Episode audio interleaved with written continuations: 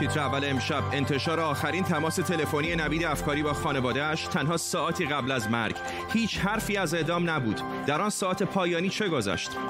یکی دنبال امارت اسلامی دیگری دنبال حفظ دستاوردهای سیاسی و مدنی افغانستان. آیا واقعا صلح با طالبان ممکن است؟ و نویچوک زیر ذره سم کشنده ای که عموم قربانیانش مخالفان دولت روسیه اند به تیتر اول خوش آمدید.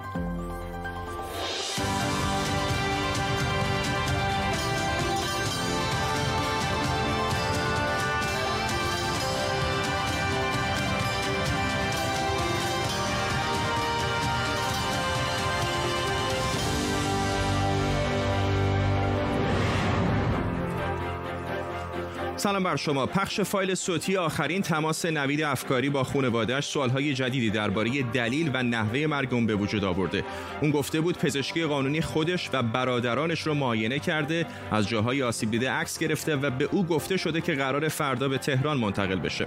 در این تماس هیچ حرفی از اجرای حکم زده نمیشه. پزشک از پزشک خانه اومدن من که معاینه کردن حبیب گفتن معاینمون کردن. خب. عکس گرفتن نوشتن هر جایی که آسیب دیده بود نوشتن. ولی تو خبرها گفتن هیچ آسیبی ندیدید یه چیزی که من دارم بهت میگم حضرت درست. همه جامون حدود ده الا 15 تا جا نوشتن کامل نوشتن. در طول نیم ساعت آینده با تیمی از خبرنگاران و کارشناسان این موضوع و خبرهای دیگر رو دنبال می‌کنیم. اول از همه بریم به تهران. بابک پاکنیا وکیل پایه که دادگستری از این, شهر با ماست. آقای پاکنیا آیا اصولا روال حقوقیش همینطوری هست؟ چند ساعت قبل از اعدام به طرف نمیگن که می‌خوان اعدامش کنن؟ سلام میگم خدمت شما و بینندگانتون. خیلی اینگونه نیست. علاوه بر اینکه خود محکوم از موضوع مطلع است برابر با مقررات خصوصا آینامه نحوه اجرای احکام 48 ساعت لااقل 48 ساعت قبل از اجرای حکم به یکی از اشخاصی که باید موضوع اطلاع داده شود وکیل محکوم هست و همینطور باید با خود محکوم صحبت بشود طبق قانون که اگر علاقه ای دارد که برای آخرین بار اشخاصی را ملاقات کند این شرایط توسط رئیس اجرای احکام برای او مهیا بشه. بنابراین اصلا امکان نداره که او نداند که قرار است تا ساعاتی دیگر اعدام بشود و خصوصا اینکه محکوم در در واقع انفرادی قرار داره در لحظات آخر و اینطور نیستش که امکان تماس با بیرون هم داشته باشد. به طور عادی اگر روال قانونی درست پیش بره یک متهم محکوم به اعدام چه روالی رو باید در انتظارش باشه؟ ببینید ابتدا باید مسائل استیزان انجام بشه. حدود یک هفته ده روز قبل که من با برادر نوید صحبت کردم هیچ کدوم از این شرایط انجام نشده بود. یا اگر انجام شده بود در سیستم عدلیران قوه قضاییه چنین چیزی اساسا ثبت نشده بود که این باعث امیدواری ما بود که بتوانیم در واقع یک لایحه اعاده دادرسی خوب رو در واقع توسط همکاران من به دیوان بدیم. و لذا اولا راجع به استیزان که هیچ بحثی وجود نداشت و از اون گذشته رویه ثابت قوه قضاییه این بوده وقتی شرایط اخذ رضایت فراهم هست اساسا نوبت به اجرای سریع قصاص نیست. و از همه مهمتر نوید افکاری دو پرونده مفتوح داشت یعنی مطرح رسیدگی بودن. پرونده محاربه ایشون در واقع فرجام خواهی شده بود و مقرر بود به دیوان ارسال بشه و یک پرونده دیگر در شعبه 28 دادگاه تجنظر داشت که این شرایط شرایطی بود که باعث می‌شد اساساً امکان اجرای حکم قصاص در حال حاضر وجود نداشته باشه. و جمعی این شرایط برای ما این تفکر رو تقویت می‌کرد که می‌تونیم با در واقع وقت خوبی که در اختیار داریم یک لایحه قوی بدیم و در عین حال برای کسب رضایت هم تلاش کنیم که قبلا هم عرض کردم همون روز همکاران من برای کسب رضایت راهی شیراز شده بودن که متاسفانه حکم فورا اجرا شد. ممنونم از شما بابک پاکنیا وکیل پایک دادگستری از تهران با ما. در همین رابطه وزارت خارجه آلمان در بیانیه اعلام کرده موضوع شکنجه آقای افکاری رو جدی تلقی می‌کنه. همزمان وزارت خارجه جمهوری اسلامی ایران هم اعلام کرده که به دلیل توییت های اخیر سفارت آلمان در تهران سفیر این کشور رو احضار کرده و سفر ظریف به اروپا هم فعلا منتفی شده. همکارم احمد سمدی از روبروی وزارت امور خارجه آلمان در مرکز برلین با ماست. احمد آلمانی ها چه میگن؟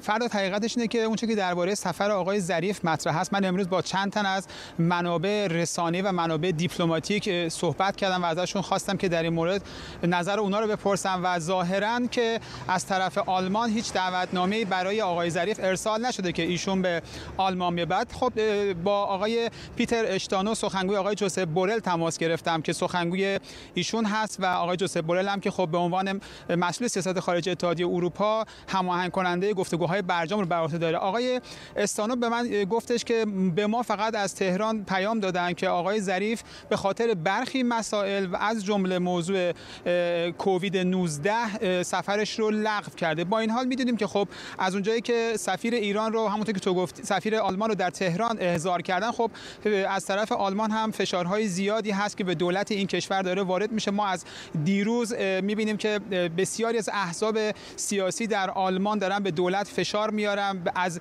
جامعه جهانی می‌خوان که خب با ایران برخورد کنه از جمله خب نمایندگانی از حزب سوسیال دموکرات که حزب شریک خانم مرکل هست در دولت یا حزب سبز ها و یا حتی حزب دموکرات های آزاد.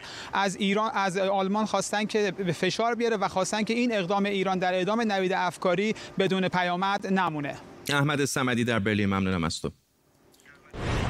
تصاویر زنده داریم از جلسه دادگاه بین‌المللی لاهه که در همین شهر در حال برگزاری است که شکایت ایران از دولت آمریکا برای زیر پا گذاشتن پیمان مودت که در که در اون پیمان در سال 1334 بین دو کشور منعقد شد در حال بررسی است. آمریکا دو سال پیش اعلام کرد که از این پیمان خارج شده و به این ترتیب این دادگاه صلاحیت رسیدگی به این شکایت رو نداره. الان هم دولت آمریکا در واقع اعتراضی به این دادگاه تقدیم کرده که در اون داره وکلای ایالات متحده تشریح می‌کنن که چرا به نظر اونها شکایت ایران محلی از اعراب نداره.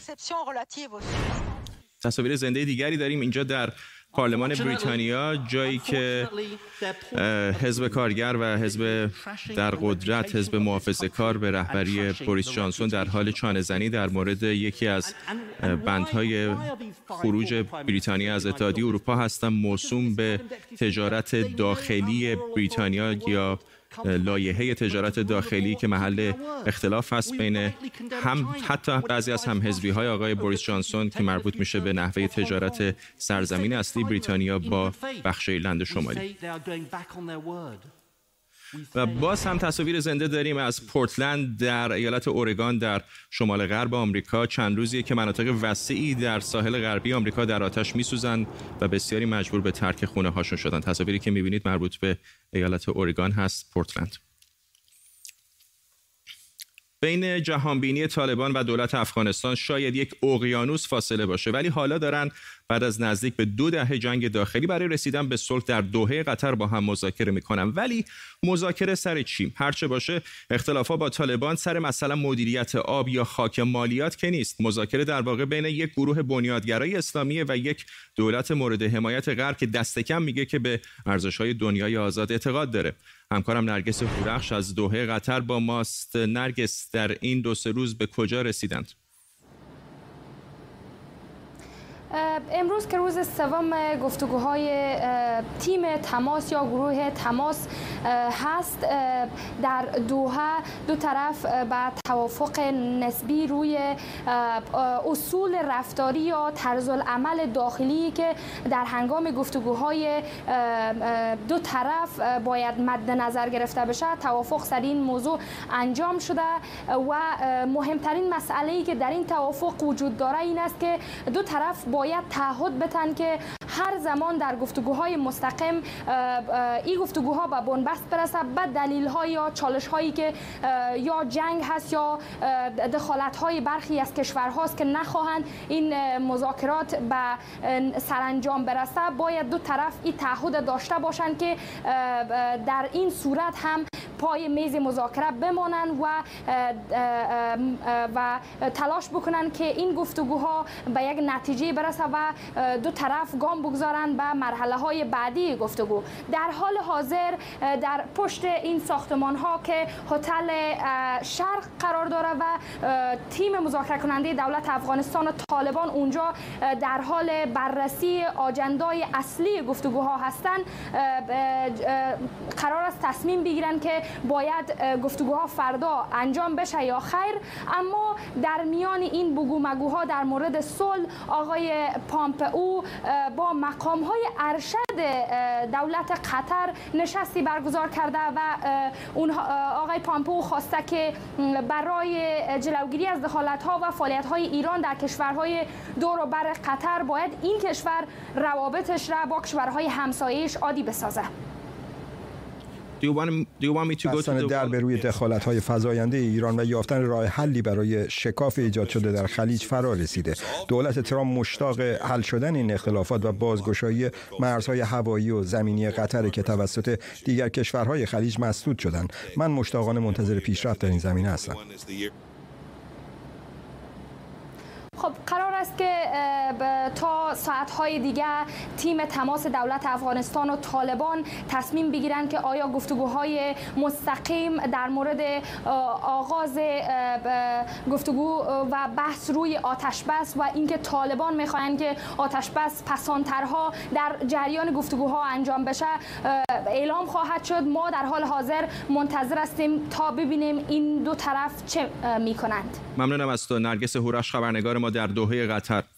همطور که نرگس اشاره کرد حالا در سومین روز مذاکرات همه منتظر نتیجه مذاکراتند. اینجا در دوحه قطر همه طرفهای درگیر در جنگ داخلی افغانستان با همراهی آمریکا زیر یک سقف نشستن تا شاید به نزدیک به دو دهه درگیری پایان بدن. اما آمریکا که برای تنبیه طالبان به افغانستان حمله کرده بود چه شد که کارش به اینجا کشید؟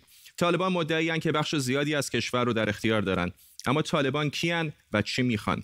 طالبان در دهه 80 میلادی در پاکستان شکل گرفت. اول در احزاب جهادی فعالیت می‌کردن ولی عملا در سال 1994 میلادی بود که اسمشون رو طالبان گذاشتن و به گروه مثل شبکه حقانی و حتی القاعده نزدیک شدند بعد از پیروزی مجاهدین در کابل به مبارزه با دولتی که اسمش رو جمهوری اسلامی گذاشت برخواستند و سرانجام در سال 1996 حکومت امارت اسلامی افغانستان رو تأسیس کردند که جز امارات متحده عربستان سعودی و پاکستان هیچ کشوری دیگری اون رو به رسمیت نمی شناخت. طالبان تا سال 2001 که آمریکا به افغانستان حمله کرد در قدرت باقی موند.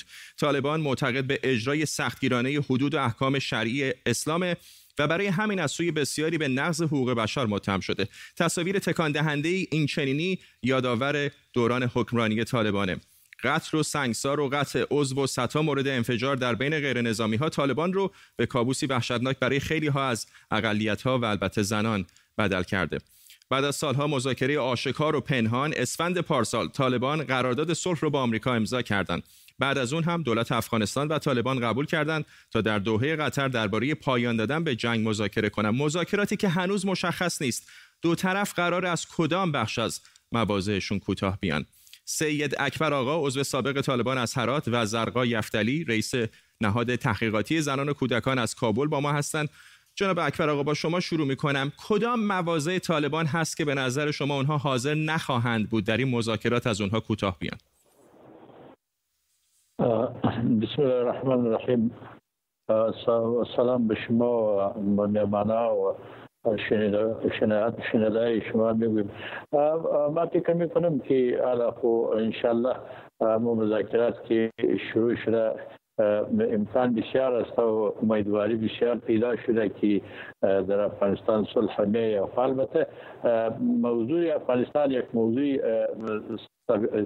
سابقه است سبقت داره بسیار بسیار وقت میشه که افغانستان در حالت که حالت جنگ است دوام داره یعنی ادامه داره داشته که 40 سال میشه افغانستان در جنگ سوخته میشه افغانان در جنگ سوخته میشه و در جنگ مصروف است ما فکر می‌کنیم که همون بعضی بعضی مشکلات که حالا ایجاد است به سری اجندا ما فکر می‌کنیم که بله فقط موارد ملموس رو بهش اشاره بکنیم. آیا مثلا زنان در پارلمان افغانستان چیزی هستش که طالبان با اون بتونه کنار بیاد؟ ما فکر می‌کنم طالبا هر وقت زنا و چیز حق میته لیکن یک چیز می طالبا که حالا در کچ حکومت در ارتباط است و یا در در, در مذاکرات است و اما پنج پنج نفر که تعیین کرده طالبان می‌گوید که ما در این جای که نظام اسلامی بخوایم اما در نظام اسلامی به هر کس که حق میته اگر به مردان میته و به زنان میته و در چوکات اسلام حق میته و چیز از ممکن نیست و که در پارلمان باشه دیگه باشه دیگه باشه و در چوکات اسلام که باشه. خانم یفتری به نظر شما چه امتیازاتی دو طرف خواهند داد؟ می‌دونم که همه در افغانستان نگران بحث امنیت هستند اما بحث خیلی ها این هستش که این امنیت با چه چیزی معامله خواهد شد؟ آیا بازگشت به دوران طالبان بین سالهای 96 تا 2001 چیزی هستش که جامعه مدنی افغانستان حاضر باشه به اون تن بده در ازای امنیت بیشتر؟ تشکر سلام تقدیم می‌کنم به شما و بیننده های بسیار خوبتان. یک موضوعی که ما می‌خوایم بالای از تاکید کنم و که مردم میشنم شما میشنید بله بله صداتون رو بله. اما قسمی که مردم افغانستان مردم دو مردم دو دهه پیشتر نیستن یعنی مردم نیستن که میان سالهای 1996 تا 2000 زندگی می‌کردن و اما قسم زنهای افغانستان و این خاص جمعی مردم افغانستان است که به هیچ صورت نمی‌خواین دوباره به عقب بر بگردن یعنی به حدود 20 سال پیش بر بگردن و ای که صلح یک نیاز مبرم مردم افغانستان است خاص همه مردم افغانستان است. ای که به یک صلح پایدار و با عدالت برسن. و ای که امروز مردم افغانستان حاضر شده تا برابر کسایی که اونا واقعا تا 20 سال گذشته قربانی گرفتن از مردم افغانستان از مردم بیگناه افغانستان جوانای کشور به شهادت برسن. به نظر من اینمی یک انحطاط پذیری بسیار بزرگ از طرف مردم افغانستان است که امروز اینا آماده شدن تا ای که با گروه طالبان به مذاکره بنشینن و بالاخره مو اختلافات موجود را که وجود داره ای از بین بره تا ای که یک سال پایدار و با عدالت در افغانستان تامین شود. ممنونم از شما. زرقا یفتری رئیس نهاد تحقیقاتی زنان و کودکان از کابل و از هرات سید اکبر آقا عضو سابق طالبان. ممنونم از هر دوی شما. استفاده از سم برای از, از بین برداشتن مخالفان سابقه طولانی داره. از شوکرانی که جان سقرات فیلسوف یونانی رو گرفت تا قهوه قجری ایرانی که برای کشتن مخالفان دولت استفاده می‌شد. از سم آرسنیک که موجب مرگ سعید امامی مأمور وزارت اطلاعات ایران شد تا سم نوویچوک که به گفته دولت آلمان علت مسمومیت الکسی ناوالنی یکی از مخالفان ولادیمیر پوتین. امشب نوویچوک رو زیر ضربی می‌بریم.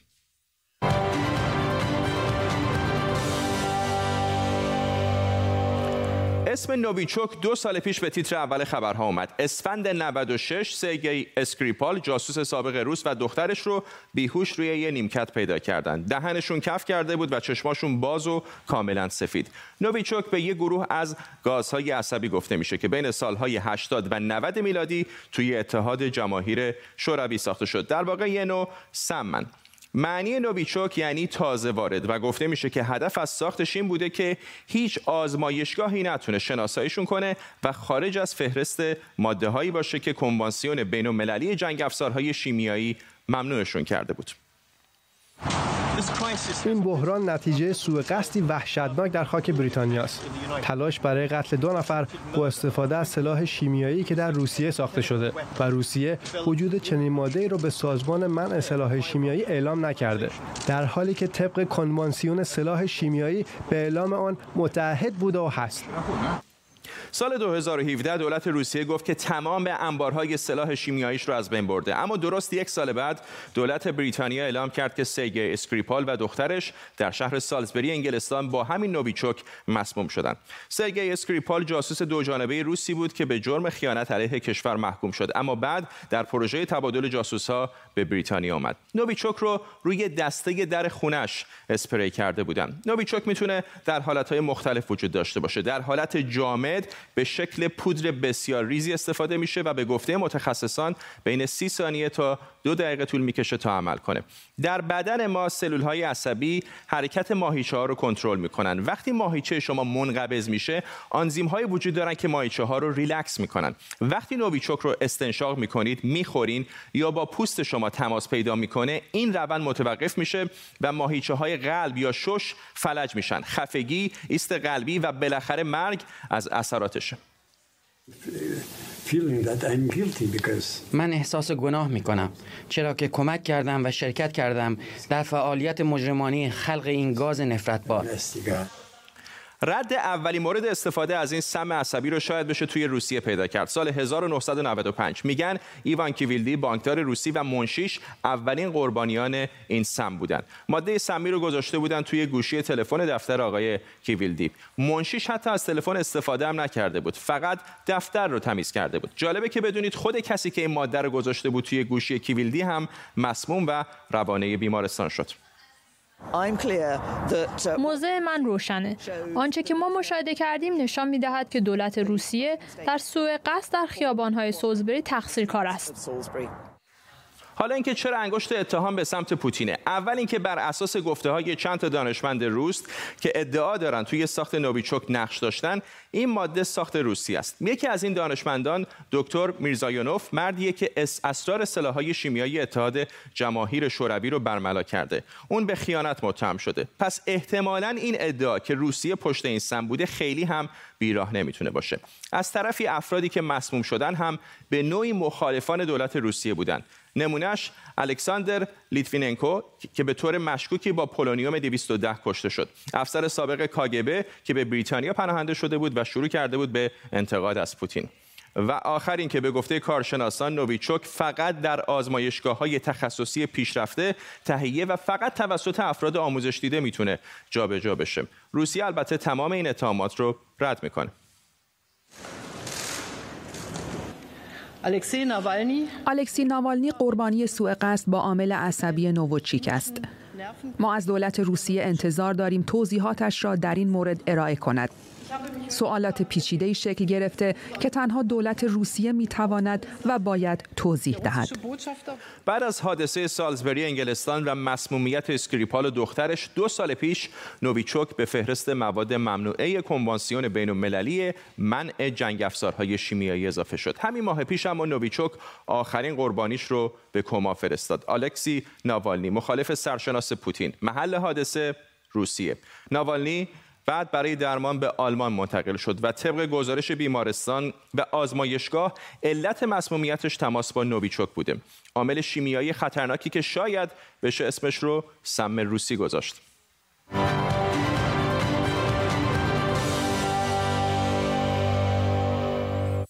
در حالی که تظاهرات و اعتصاب مخالفان دولت در بلاروس ادامه داره لوکاشنکو به ملاقات پوتین در سوچی در ساحل دریای سیاه رفته. بخشی از صحبت‌های پوتین و لوکاشنکو که ساعتی پیش با هم ملاقات کردن رو بشنویم.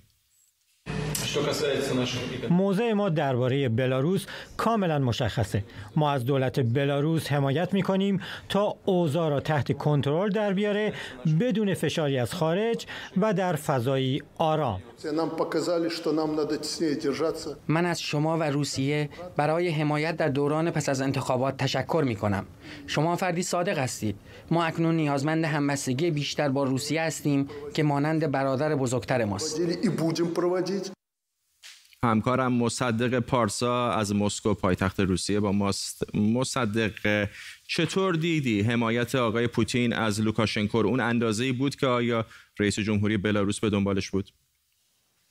رئیس جمهوری بلاروس چند روز پیش از برگزاری انتخابات ریاست جمهوری در این کشور با دستگیری 33 شهروند روسیه و اظهاراتی که در قبال دولت روسیه داشت. به نظر می رسید اندکی از مسکو و کرملین دورتر شده. اما بعد از اعتراضهای گسترده و تحت فشار قرار گرفتنش در بلاروس یک بار دیگه حالا به نظر می‌رسه که دوباره رو آورده به کرملین و با به کار بردن خب گرمترین واژه‌هایی که می‌تونه بگه از جمله تکرار چند باره کلمه برادر بزرگ در چند روز گذشته پی هم خودش رو به اصطلاح بسیار به مسکو نزدیک نشان داده. مسکو هم در ظاهر چیزی کم نگذاشته برای حمایت از بلاروس. یعنی اعلام آمادگی کرد برای اینکه نیروهای نظامی بفرسته در صورتی که وضعیت بدتر بشه. تمرینات نظامی مشترک خودش را ادامه میده.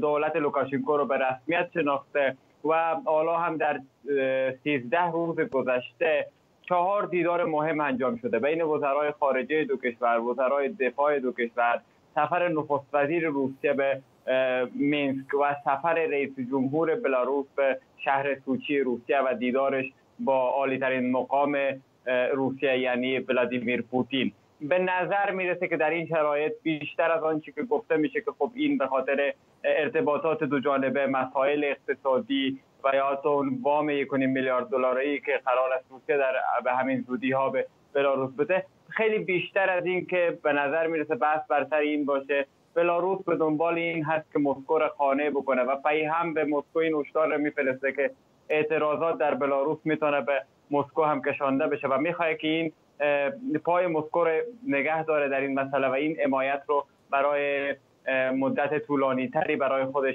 افز بکنه. مثلا در ظاهر هنوز مسکو بیمیل به آن نیست. ممنونم از تو مصدق پارسا خبرنگار ما از مسکو پایتخت روسیه با ما. قبل از پایان برنامه چند لحظه هم تصاویر زنده رو دوباره بتونه نشون بدم از پارلمان بریتانیا. جایی که بحثی داغ درگیر هست بین نمایندگان مختلف بر سر طرح دولت که داره سعی می‌کنه به شکلی هر نوع مرز احتمالی بین سرزمین اصلی بریتانیا و ایرلند شمالی رو ملغا بکنه. این باعث نگرانی اتحادیه اروپا شده چون در همسایگی ایرلند شمالی جمهوری ایرلند هست که همچنان در اتحادیه اروپا خواهد بود. به این ترتیب می‌رسیم به پایان برنامه تیتر اول امشب. ممنون که در این برنامه همراه ما بودید. این برنامه رو می‌تونید تا دقایق دیگر در یوتیوب هم دنبال کنید. تا فردا بدرود.